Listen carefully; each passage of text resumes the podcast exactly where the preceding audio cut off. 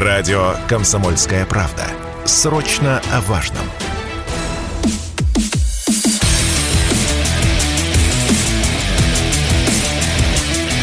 Программа с непримиримой позицией.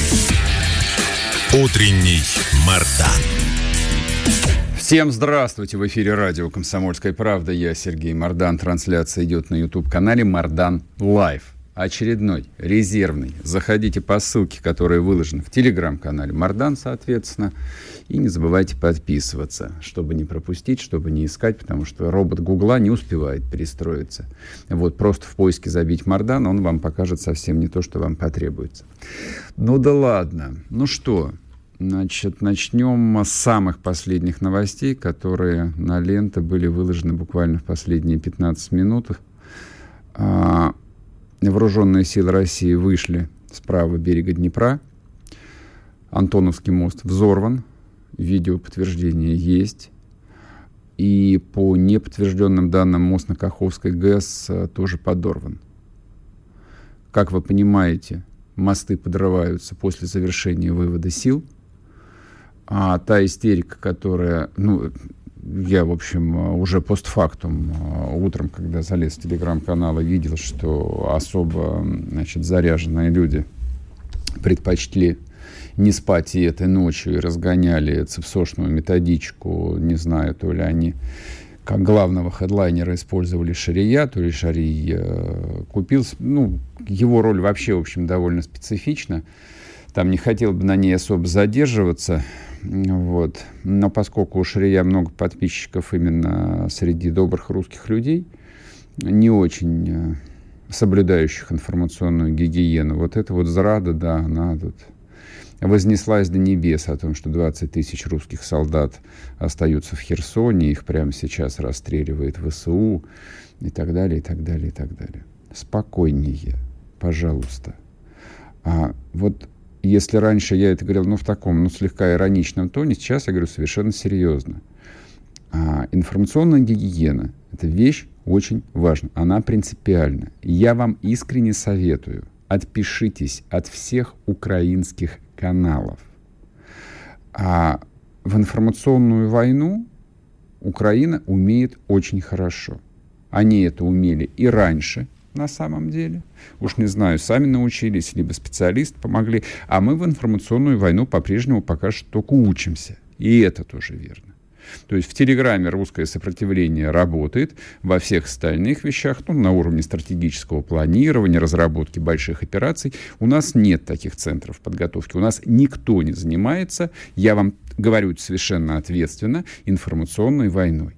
Поэтому для собственного психического здоровья просто соблюдайте информационную гигиену. Никаких шариев, тече, тем более никаких собственно украинских каналов, никаких чатов. Там выберите себе некоторое количество каналов, которые вам представляются разумными. Я называть их не буду, список достаточно известен. Читайте их. Либо подпишитесь там на какие-то авторские каналы которые не загружают ленту вот потоком, потоком, потоком новостей, это тоже не очень здорово. Вот мне лично приходится этим заниматься в силу профессии. Вот, хотя иногда вот чувствую просто опустошение, когда ты сидишь э, в информационном потоке. Читайте, в общем, уже какие-то выводы. Читайте телеграм-канал Мардан.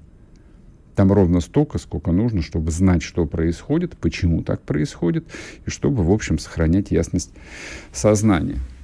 Поэтому э, еще раз уход из Херсона состоялся. Там, с военной точки зрения э, довольно трудно анализировать, э, что и как произошло. Естественно, никакой относительно достоверной информации оттуда ну, с нашей стороны нет и быть не может. Идет э, сложная, тяжелая военная операция. Там нет журналистов, там нет военкоров с позавчерашнего дня, и это правда. А читать украинские источники, ну, я вам, собственно, по этому поводу все сказал. Все, закончилось. Выдохните. Теперь давайте анализировать, извините, вот именно в том контексте, который я, я и предлагаю. Что дальше? Хорошо, ладно, выдохнули, успокоились. Вот, выпили, похмелились. как Высоцкий пел, да, потом протрезвели и отплакали те, кто дождались, не дождавшиеся отревели. Александр Казаков с нами на связи, политолог, общественный деятель. Александр Юрьевич, приветствую еще раз.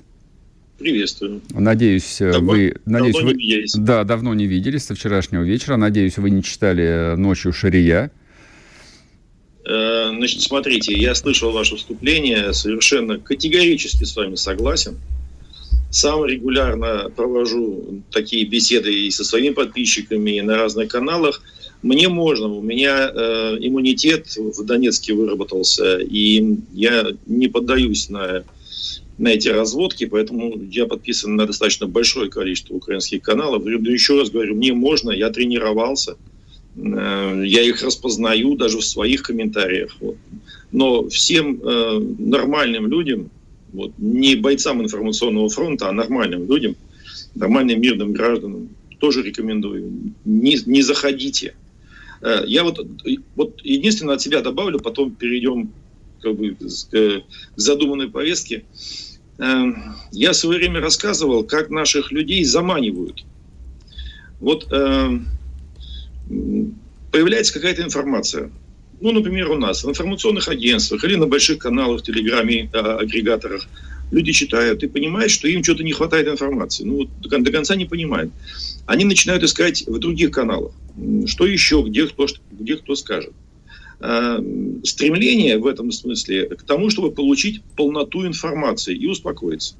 Но поскольку полноты информации во время войны, тем более боевых действий, нормальный человек не получит никогда, никогда никто не даст полную информацию публике. Исключено. То поэтому рано или поздно в поиске этой полноты информации наши люди переходят на ту сторону, а вдруг там чего скажут. И все. А там расставлены ловушки. Угу. Профессиональные. Там капканы для нашего мозга, для нашего сердца и, и человека размотали. И все, он уже в депрессухе, он уже в панике. Так вот, э, для того, чтобы э, не попадать в эти ловушки и капканы, нужно информационное смирение. Я бы даже сказал информационный аскетизм. Надо просто понять, что полноты информации, дорогие друзья, вы не получите. Ее нет ни у кого. Ее нет у Сергея Мардана, ее нет у Александра Казакова – Э, могу перечислять там Владимира Соловьева, Маргариту Симоньян, Симоньян, Ольгу, Ольгу Скайбек, кого угодно. У нас полнота информации о том, что происходит на фронте, есть у 5-10 человек в стране. И то вряд ли, я думаю. Ну уж так, ну, так, ну так не бывает, я думаю, полноты информации. Нет, нет, ну, нет ну, с другой стороны, э, о том, что прямо сейчас происходит на полях сражений, информации нет даже у этих. Конечно. Они получат ее позже в виде отчетов. Угу. Вот, поэтому э, здесь нужен просто вот, ну, э, информационный аскетизм. Не стремитесь к полноте информации, вы ее не получите, а вот мозги вам размотают так, что вы потом э, потеряете себя, потеряете семью, я знаю. Начинаются скандалы у людей в семьях. Работу потеряете, вы будете на работу приходить размотанные совершенно.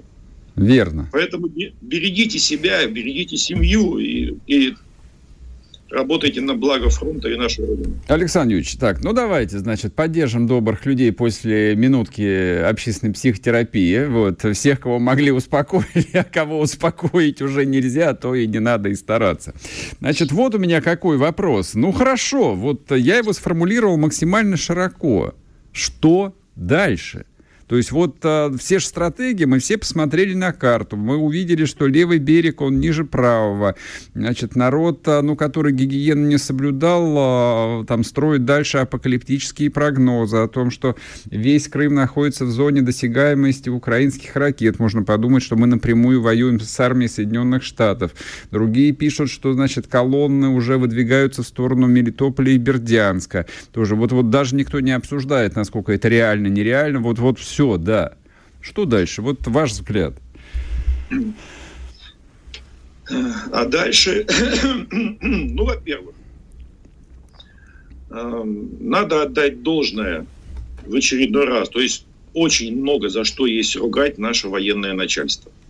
Но в данном случае в очередной раз надо отдать должное.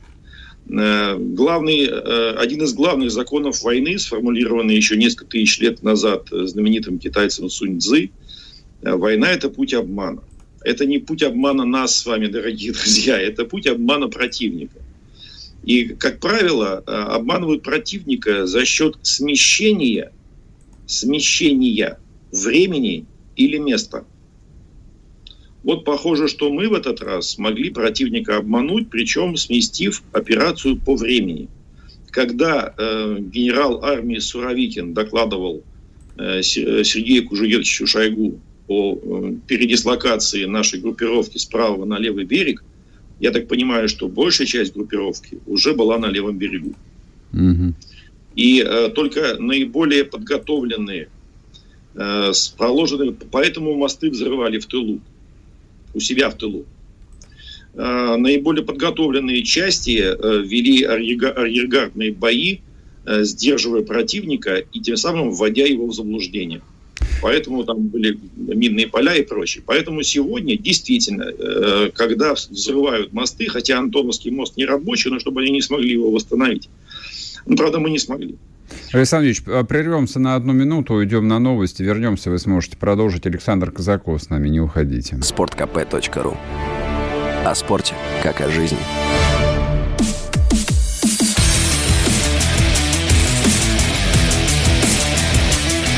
Программа с непримиримой позицией. Утренний Мардан. И снова здравствуйте, и снова в эфире радио «Комсомольская правда». Я Сергей Мордан. Я тут слегка подзавис, потому что гляжу прямо у меня вот в чате, в трансляции в Ютубе. Ютуб-канал, кстати, Мордан Лайв. Просто какое-то нашествие политических хохлов а, не успеваю э, ленту за лентой подавать. Понимаете, вот спрашиваете, как же я успеваю. Ну так вот стараюсь, как русский солдат. Вот, информационного фронта только успеваю отстрелиться. Александр Ильич, прошу вас, прошу вас, мы вот с вами два русских солдата информационного фронта. Да. Что, ну, что будет дальше? Продолжаем ну, мысль, да. Что дальше? Вот давайте я вам сейчас еще накину, потому что психотерапия нифига не работает. А народ, э, вот те, которые начитались условного коллективного шария, продолжают говорить, что дальше Запорожье и все остальное. Ну, я дальше да, я, на восток двигаться. Я, да. честно говоря, даже не знаю, вот, а какие рациональные аргументы еще нужно привести для того, чтобы ну, людей вывести вот э, из этого депрессивного тренда. Вот я вчера пред, пред, предъявил как бы свой, ну, не, не то чтобы анализ, просто логику. Вот моя логика следующая. А, объявление Суровикина о уходе из Херсона – в принципе, было ожидаемо после того, как Путин объявил частичную мобилизацию. Вот частичная мобилизация вообще объясняет все. Вот первоначальный а, план, он закончился. Вот, то есть понятно, что с армией, э, там, сухопутные войска, которые составляли 300 тысяч человек, для тех, кто вдруг забыл, я напоминаю, э, выиграть масштабную фронтовую военную операцию, войну, невозможно.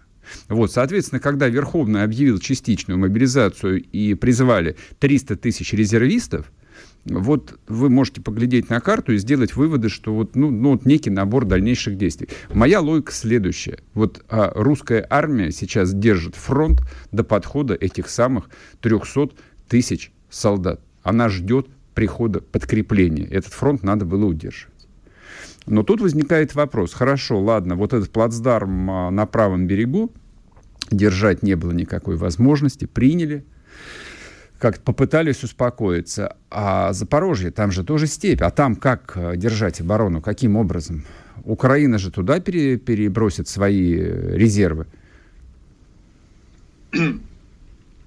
Ну, во-первых, э, с логикой я согласен. Могу добавить еще от себя. То есть, ну вот э, к еще два параметра. Что происходит сейчас, э, скажем так, э, в ближнем тылу. Э, и тогда будет понятна динамика и, в принципе, как бы вектор будущего, будущей деятельности. Значит, первое. Мы наращиваем ресурсы. Ресурс номер один, вот, Сергей, вы сказали, это как бы, живая сила. То есть количество наших воинов. Это происходит, происходило вчера, это происходит сегодня, это будет происходить завтра, скорее всего, до конца ноября. И там не 300 тысяч, там уже было 320, на самом деле будет больше, потому что поток добровольцев не останавливается, и слава богу, его больше не тормозят. Э, а добровольцы идут. Значит, эм, э, второе, второй параметр.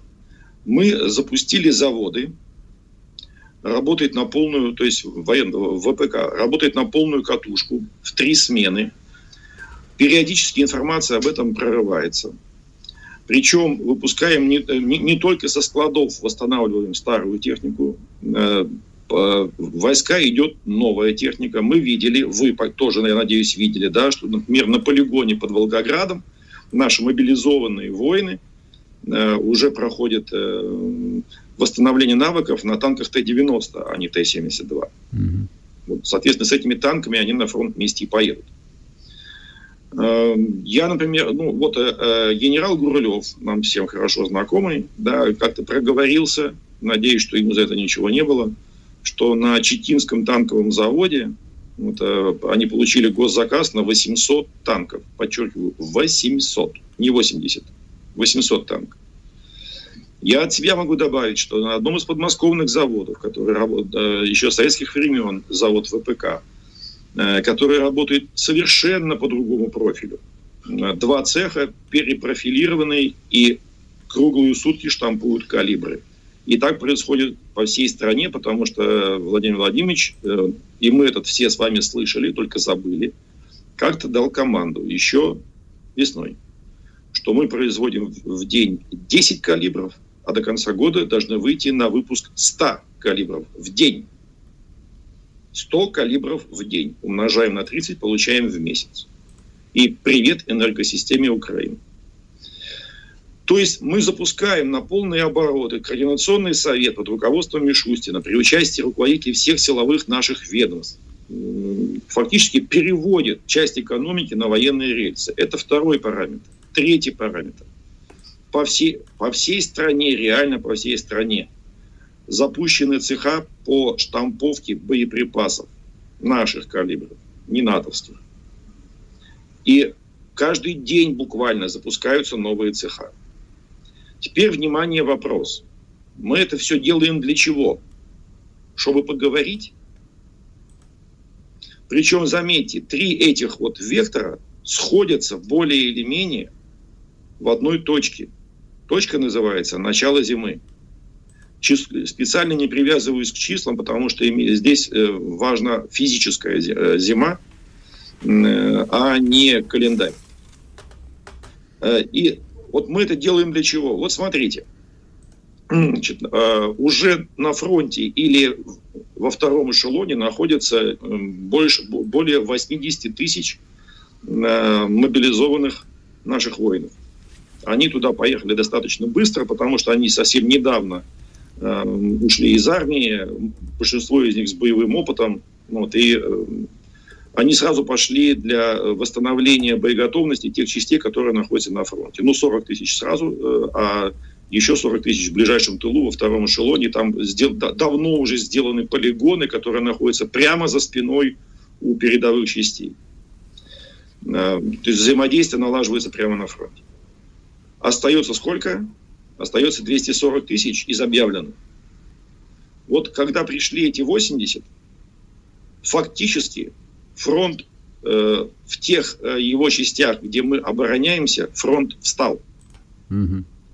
Это было, и, кстати, и в Херсонской области на правом берегу, потому что мы э, какое-то время отходили э, на севере от Высокополья до Дудчан, и все. И до того момента, есть до вчерашнего дня фронт и находился в Дучанах. А также э, до позавчерашнего дня в Снегиревке, в Правдино.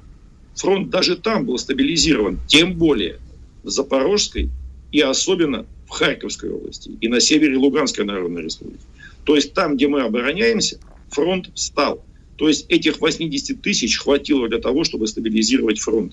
Когда некоторые наши командиры, вот даже сегодня пишут, что там везде тонко, но эти командиры находятся, на, на, я конкретно сейчас говорю про Александра Ходаковского, он находится на том участке фронта, где мы наступаем, а не обороняемся. И там людей, конечно, недостаточно, потому что при наступлении нужно преимущество в жилой силе.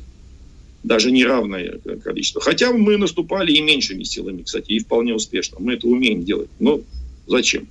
То есть, таким образом, у нас э, фронт стабилизировался, и при этом на фронт приходит с новой техникой. И э, с ликвидацией дефицита боеприпасов 240 тысяч человек. Наша группа э, по поводу сухопутной армии, да, 300 тысяч, но там-то находилась только половина, 150 тысяч. 150 тысяч остальные несут службу на, терри... на громадной территории Российской Федерации. Ее же нельзя оголять. Угу. Вот, э, поэтому, но в любом случае, с приходом этих 200, 240 э, тысяч наша группировка там превысит полмиллиона человек. Для чего? Для того, чтобы зарыться в землю по макушку, забетонироваться и сидеть там? Ну нет же, конечно. Зачем нужна новая техника? Зачем нужно, э, нужен избыток боеприпасов? Конечно, для того, чтобы наступать. Для того, почему наступать? Опять же, вот, не надо нигде ничего искать просто включаем логику. Есть очевидный факт. Часть территории нашей страны оккупирована врагом. Мы должны ее освободить? Должны. При помощи закапывания в землю освобождаются территории? Нет, не освобождаются. Значит, мы должны наступать, как минимум там, где территория нашей страны оккупирована врагом. Это первое. Второе. Кто-нибудь отменял цели и задачи специальной военной операции. Хоть раз мы где-нибудь это слышали, я понимаю. Если выходит э, верховный главнокомандующий на пресс-конференцию и говорит, что нашей целью по-прежнему является освобождение Донбасса и уходит, угу. У нас грохается интернет. Все, мы отменили все цели, мы только Донбасс защищаем. То есть он должен как попугай каждый раз выходить и повторять свое выступление 24 числа. Кстати, ведь даже у него нервы, конечно, железные, железные, но даже его довели. Я вам напомню, что в одном из своих, на одной из пресс-конференций на очередной вопрос он повел себя уже как ученый. Он просто ссылку 30 дал. секунд у нас. Угу. Вот он дал ссылку в ответ на задачу. Он говорит, слушайте, прочитайте мое выступление 24 февраля. Угу. Даже его довели. Вот поэтому разумеется, и генерал Суровикин подтвердил это в своем докладе э, министру обороны. Мы готовимся к наступательным операциям. А теперь можем поговорить, где и как. Понял, спасибо большое. Будем ждать, соответственно, наступления. Вот с наступлением холодов, друзья мои. После перерыва продолжим, не уходите. Радио «Комсомольская правда». Мы быстрее телеграм-каналов.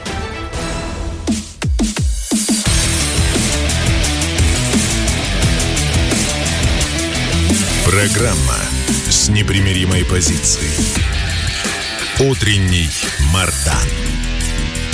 И снова здравствуйте, и снова в эфире радио «Комсомольская правда». Я Сергей Мардан. Идет трансляция на запасном канале Мардан Лайв. Он же первый, с чего все начиналось в феврале еще 2022 года, а потом его быстро как-то собанили. Ну, идет трансляция в телеграм-канале Мардан. Подписывайтесь и на то, и на другое, потому что банить, банить, банить, банить будут, конечно, нас в Ютубе, в Ютубе совершенно безальтернативно, как мне представляется. Так, ну что, продолжаем обсуждать всяческие военные и околовоенные новости. К нам присоединяется Александр Шарковский, военный журналист, специальный корреспондент газеты «Аргумент недели». Александр Борисович, здрасте. Здравствуйте. Так, а, ну вот э, что я хотел бы с вами обсудить. А, во-первых, ну, вроде бы как это уже рутина, но мне кажется, не вполне рутина, потому что все происходит на таком а, драматичном фоне. А, Пентагон объявил об очередном пакете военной помощи на 400 миллионов американских долларов. Боеприпасы к Хаймерсу понятно, уже привыкли, но там 4 системы ПВО Avenger. Я не знаю, что такое, хотел бы, чтобы вы нам объяснили это, во-первых. А по поводу Хаммерсов а, растолкуйте еще вот что. Вчера выступал а, Джозеф Байден, и хотя многие тут продолжают значит, продавать историю, что дед давно в деменции, но мне кажется, это совсем не так.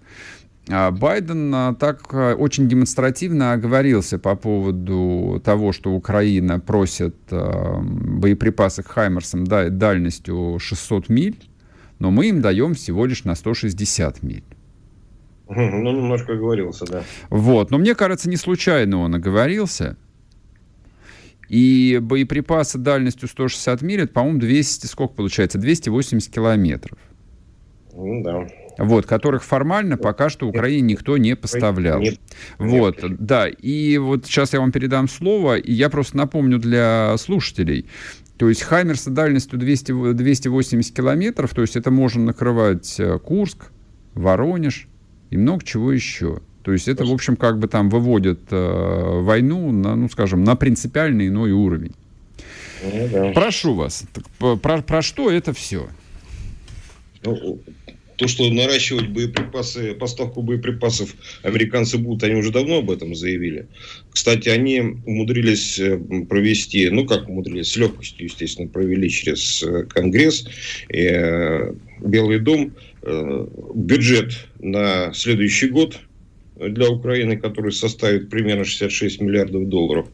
Вот, при этом они говорят так, что всего-навсего немного, это даже меньше 10% э, бюджета Пентагона. Для нас это дешево, а главное, чтобы погибают не наши солдаты, а солдаты, как говорится, другие. Вот. И мы, в общем-то, здесь имеем большую преференцию. Сейчас Пентагон э, продавливает другой закон. Он хочет получить э, карт-бланш на заказы для, на размещение заказов ВПК на десятки лет вперед. Mm-hmm. То есть, если этот закон будет продавлен, то дальше уже значения не будет иметь, кто там у власти стоит. Закон этот обязаны будут исполнять все. Вот. Что касается э, дальнобойных «Хаймерсов», ну, пока Украина обладает ракетами с дальностью стрельбы до 80 километров. Вот. Э, дальше пока еще ничего им не дали. Значит, у Хаймерсов есть э, вот, вариант около 300, 280 и около 500 километров. Там 600 миль нет такого варианта. Uh-huh, uh-huh. Вот. Ну, в любом случае, это опасные боеприпасы, они самонаводящиеся, они высокоточные. Вот. Причем несут э, достаточно тяжелые боеголовки с э, бризантным взрывчатым веществом повышенной мощности. Вот. Ну, причиняет очень много неприятностей. Вот хотя бы мы видим, что там творится, как они обстреливают ту же самую э, Каховскую ГЭС плотину. Вот они, там, ну, понятно, плотину такие ракеты разрушить не в состоянии, вот, но повредить и нервы попортить могут. Вот. Э, значит, э, что касается, вы спросили системы ПВО, да? Avenger. Ну, это старая совсем система ПВО. Вот, там бояться особо нечего. Она тактического уровня для прикрытия войск. Вот. Э, ну, таких систем, такие системы сейчас украинцы затребуют из-за того, что Россия стала использовать э, много баражирующих дронов. И для борьбы с ними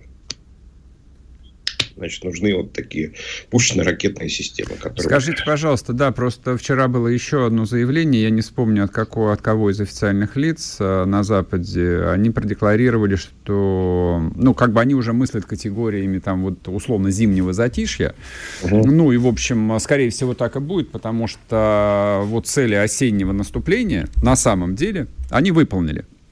Вот, ну, они, да, они планировали выйти, соответственно, на берег Днепра, они вышли. Вот. Дальше, там вот сейчас, если вы посмотрите, это я к слушателям обращаюсь, на прогноз погоды, понятно, что на, при Черноморье, на юге России там распутится. И, в общем, продолжение дальнейшего массированного наступления, ну, просто физически маловероятно. американцы вот в этом контексте запускают э, две телеги больших. Первая телега под названием «Давайте поговорим про мир». Вот, и, в общем, как бы не очень понятно, зачем.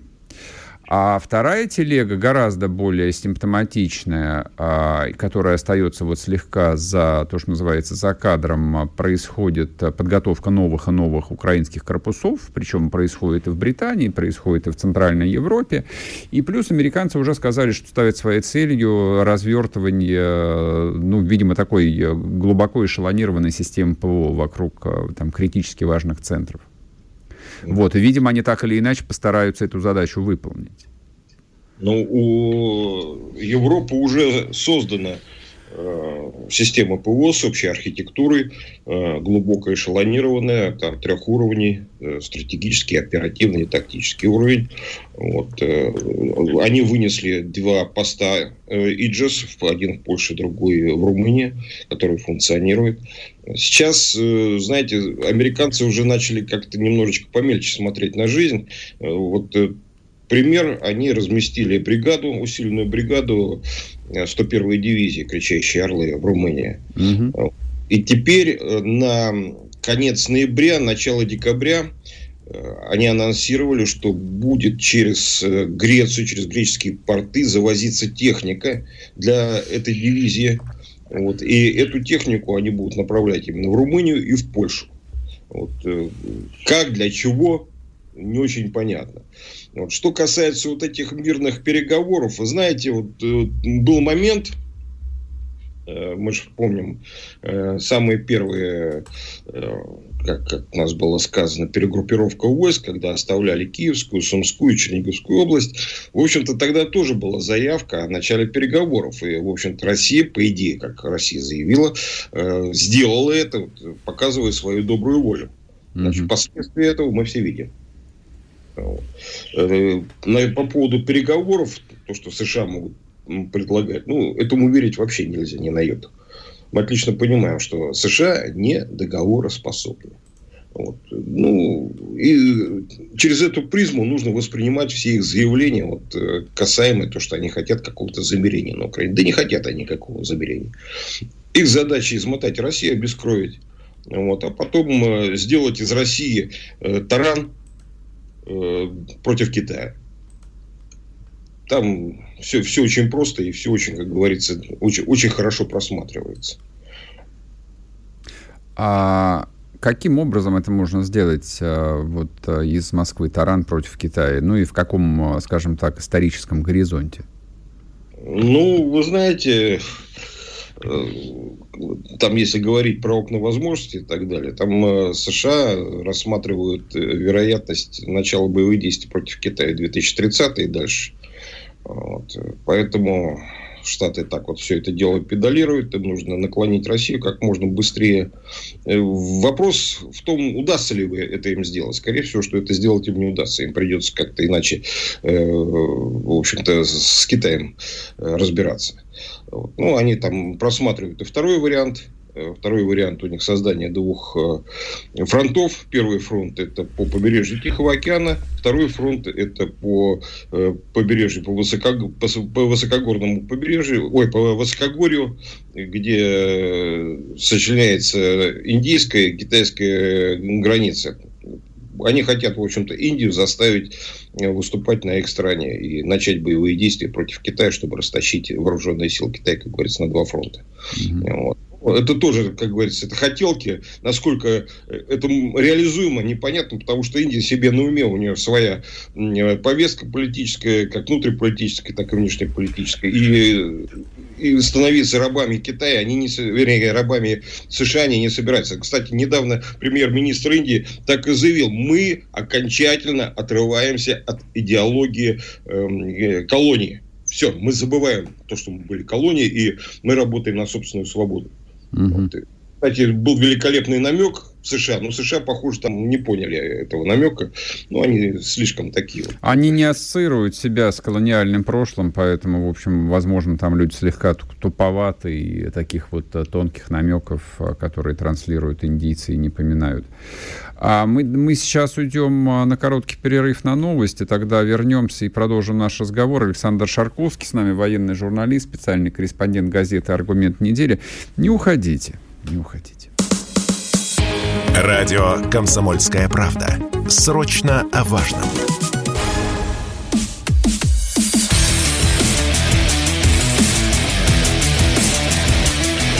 Программа с непримиримой позицией. Утренний Мардан.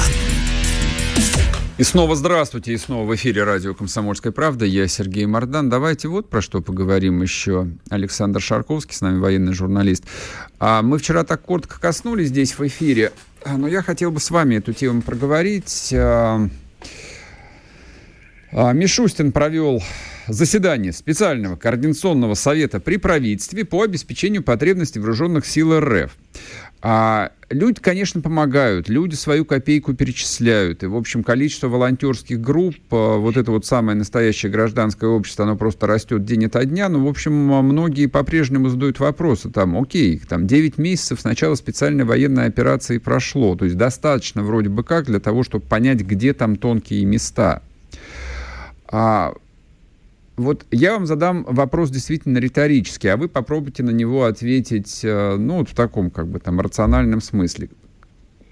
Вот если к, нач... если к, середине ноября выясняется, что у нас не хватает э, даже маскировочных сетей в действующих частях, хотя это было понятно еще, когда зеленка стала вылезать, а уж совсем это стало понятно, когда ВСУ получили «Хаммерсы», и вот эта вот проблема нанесения ударов а, с применением и беспилотников, и высокоточным оружием стала, ну вот, совсем уже конкретной и предметной. А сколько а, реально потребуется времени российской промышленности, российскому ВПК, хотя вот я не уверен, что здесь только о ВПК а, нужно говорить, для того, чтобы, ну, хотя бы в общем и целом встать на военные рельсы и закрыть ключевые потребности армии, которая увеличивается кратно сейчас, ну, вот в, в базовых и не базовых вещах. Знаете, есть очень серьезная проблема – с бюрократическими проволочками, связанными с финансированием. Это первое. Конечно, многие вещи ВПК на себя взять не может. Ну, те же самые маски, о которых вы говорите, или те же самые, то же самое обмундирование теплое и так далее, палатки. Много из этих э, вещей можно, допустим, передать частным подрядчикам. Угу. Ну, это к слову о рынке. Потому что рынок у нас есть. Да. И, и частники у нас есть, которые готовы шить э, и сапоги, точнее не сапоги, а берцы солдат. Угу. Да, заниматься производством э, тех же самых э, бронежилетов, э, разгрузок, э, рюкзаков и, и так далее и тому подобное. Естественно, частник не может у нас производить оружие, потому что это вот монополия некоторая такая. Угу. Вот, у, не, у некоторых предприятий. У нас есть, правда, частные предприятия, два частных, которые делают винтовки снайперские очень хорошие. Вот. Но это, как говорится, не, некоторые исключения, так скажем. Вот. И проблема в том, что вот, э, у нас финансовый вот этот э, институт наш, э, он как-то опаздывает, и он все это тянет назад. Он не дает возможность быстро перестраивать какие-то э, предприятия, там, допустим, которым нужно э, или расширить производство, или вообще перепрофилировать это производство. Вот. И вот в это, вот в это все упирается. Понимаете, вот если честно, нужен Сталин. И это понятно. Не-не, это, это я говорю, так, что вот... Что, чтобы да. это сдвинулось все с мертвой точки, нужны очень жесткие драконовские меры. Каким против... образом? Вот, вот э, мы с вами можем сейчас здесь э, вызывать дух Сталина хоть э, до вечера, вот, и нам не удастся. А вот из, из, отталкиваемся от того, а, что у нас реально есть. Вот а, политика экономической системы России такая, какая она сложилась. Да, ее там пытаются вот там не сломать, но хотя бы перестроить на ходу. Вот. Я знаю, что и в правительстве, в общем, народ там пашет как проклятый, пытаюсь там, пытаясь что-то там а, отменить, там, подписать новые документы, изменить регламенты, ускорить. Там Путин говорит о том, что нужно, значит, устранить бюрократические препоны. А, но получится или, или, или нет, вот, в условиях такого вполне себе, с одной стороны, либерального государства, а с другой стороны, государства дико забюрократизированного. Ну, вы знаете, мое мнение, конечно, что проволочки еще будут. Обидные. Вот. Но вот, э, вот это новое направление, когда люди начинают снизу проявлять инициативу. Я недавно встречался с одним э, человеком, у него есть собственное небольшое производство, mm-hmm. и он, он из пластика делает изделия различные, и он наладил производство хвостовиков для ВОК-25, э, чтобы их было легче сбрасывать с дронов на противника. Ага. Вот. То есть, вот видите, уже какая-то инициатива есть, другие люди другое делают. То есть, единственное, что, вот опять же, во, во что это все упирается, в финансирование. Так, потому что пока люди вкладывают свои кровные. Пока люди там собирают, э, допустим, у тех, кто хочет помочь армии деньги, но это, но это неправильно, так не должно быть. Ну, конечно, это, это может быть, это, потому что и в Великую Отечественную войну тоже люди вкладывали свои деньги, там великие там колхозники, великие актеры покупали mm-hmm танки, самолеты покупали вот, на свои деньги, колхозы там тоже вооружение, все, все что угодно, как говорится, расходовали дополнительные средства. Вот. Но все равно государство должно уже подключаться. И главное самое, оно должно найти рычаги стимулирования частного бизнеса чтобы он производил как раз нужную продукцию именно вот для ведения боевых действий, для того, чтобы армия наша получила все необходимое. Я вот сейчас а, прочитаю в эфире письмо, которое а, я в личку получил, оно касается как раз а, вот темы, которую мы обсуждаем. Я надеюсь, что ответственные люди, кому положено этот эфир, либо смотрят, либо им потом приносят расшифровку. Будьте любезны, отреагируйте как-нибудь. Меня зовут Иван, я адвокат, занимаюсь правом обслуживанием нескольких предприятий в Липецкой области хотел просто для информации сказать пару слов о том, что гособоронзаказ, о котором так много сейчас говорится в жизни, представляет из себя невероятно бюрократизированный процесс. Система обособленного бухучета товаров для гособоронзаказа, система кооперации всей цепочки поставщиков и исполнителей, а также система работы исключительно через спецсчета настолько сложна, что многие поставщики в своих рамочных договорах приписывают условия. Покупатель гарантирует, что приобретает товар не в целях выполнения гособоронзаказа заказа. Это человек, который занимается корпоративным правом, прошу обратить внимание. Мой клиент, который рискнул поработать с этой системой в 2021 году, буквально вчера, поставил моторные масла, масла в итоге попал на прокурорскую проверку, которая нашла формальное нарушение и вынесла штраф. Хорошо еще, что минимальный, а только на должностное лицо. Если бы оштрафовали организацию, штраф был бы в 10 раз больше. Интересна была реакция помощника прокурора, которая проводила проверку. Она не под протокол. Мне так сказала, мол, гособоронзаказ без нарушений выполнить практически невозможно. Такое законодательство. И с тех пор, вот он делает вывод, а, не изменилось ничего. Как с такой системой государство собирается налаживать оперативное и эффективное обеспечение армии, пока непонятно. Это вот к вопросу, да, а, борьба с коррупцией, которая у нас а, превратилась в выпуск бесконечного количества бумаг, регламентов, ограничений, спецсчетов и прочее, вместо того, чтобы просто сажать и расстреливать. Расстреливать и сажать. Вот, как не нравится, да, негуманно, ну вот э, в итоге получаем вот это. Вот так вот, видя, я сам ответил на свой риторический вопрос, который, зада... да, который, который задавал вам. Да, тут вопрос, конечно, не журналисты друг другу должны задавать. По-хорошему нужно кого-то дернуть э, из правительства. Вот. Но они, во-первых, не придут, потому что, ну, типа, им есть чем заниматься. А с другой стороны, ну и что, как бы даже там приличный, честный человек, чиновник ответит. Но он скажет, ну вот да, как бы мы вот эту систему строили там полтора десятка лет с благими целями да, с благими целями, чтобы вот э, не, не дать возможности технической воровать. И в итоге система перестает работать. Я в этом смысле, всегда говорил, коррупция, друзья мои, коррупция это смазка экономики. Без коррупции вообще все остановится. Хорошо, что хоть старая добрая коррупция у нас осталась. Но вот видите, в гособоронзаказе ее, к сожалению, маловато. А как было бы хорошо, если бы с ней было так же, вот как в благоустройстве наших прекрасных городов. Все бы великолепно было бы. Ладно, ладно. Последний вопрос. У нас немного времени. А можете прокомментировать, э, что с Павловкой?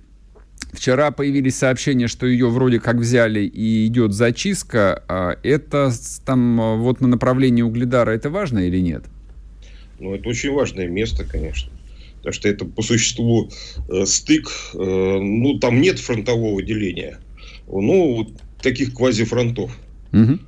И э, Павловку, во-первых, Павловка это был хаб э, снабжения. Э, очень важно было ее захватить однозначно. Вот. И через Павловку идут дороги, которые, ракадные дороги, которые соединяют с украинской стороны э, стыки между различными формированиями, ну, вот такого фронтового армейского уровня. Вот. И плюс э, мы по существу, понимаете, там у нас получается дуга, и э, Павловка, она по существу вот находится на э, экстремуме этой дуги. То есть мы, продвигаясь вперед на этом направлении, мы немножечко эту дугу будем спрямлять. Это очень важно для того, чтобы, ну, как бы сказать, э, оптимизировать э, положение линии фронта. Хорошо, ладно, будем смотреть. Вот, это опять-таки, друзья мои, не в рамках психотерапии, не то, что я пытаюсь подсластить пилюлю под названием «Уход из Херсона», но мы же люди рациональные, поэтому обсуждаем вот, да, огромный тысячекилометровый фронт, что происходит на нем и что происходит еще на более протяженном, гигантском, тяжелом фронте под названием «Российская экономика». Вот, ладно, спасибо большое. Александр Шарковский был с нами, военный журналист, специальный корреспондент газеты «Аргумент недели». Увидимся, услышимся. Я ухожу на короткий перерыв на новости и рекламу. А со зрителями, со слушателями Ютуба и телеграм-канала Мардан я остаюсь. Все прочие потерпите, сейчас продолжим. У нас еще очень большая, очень важная повестка. Радио «Комсомольская правда». Мы быстрее телеграм-каналов.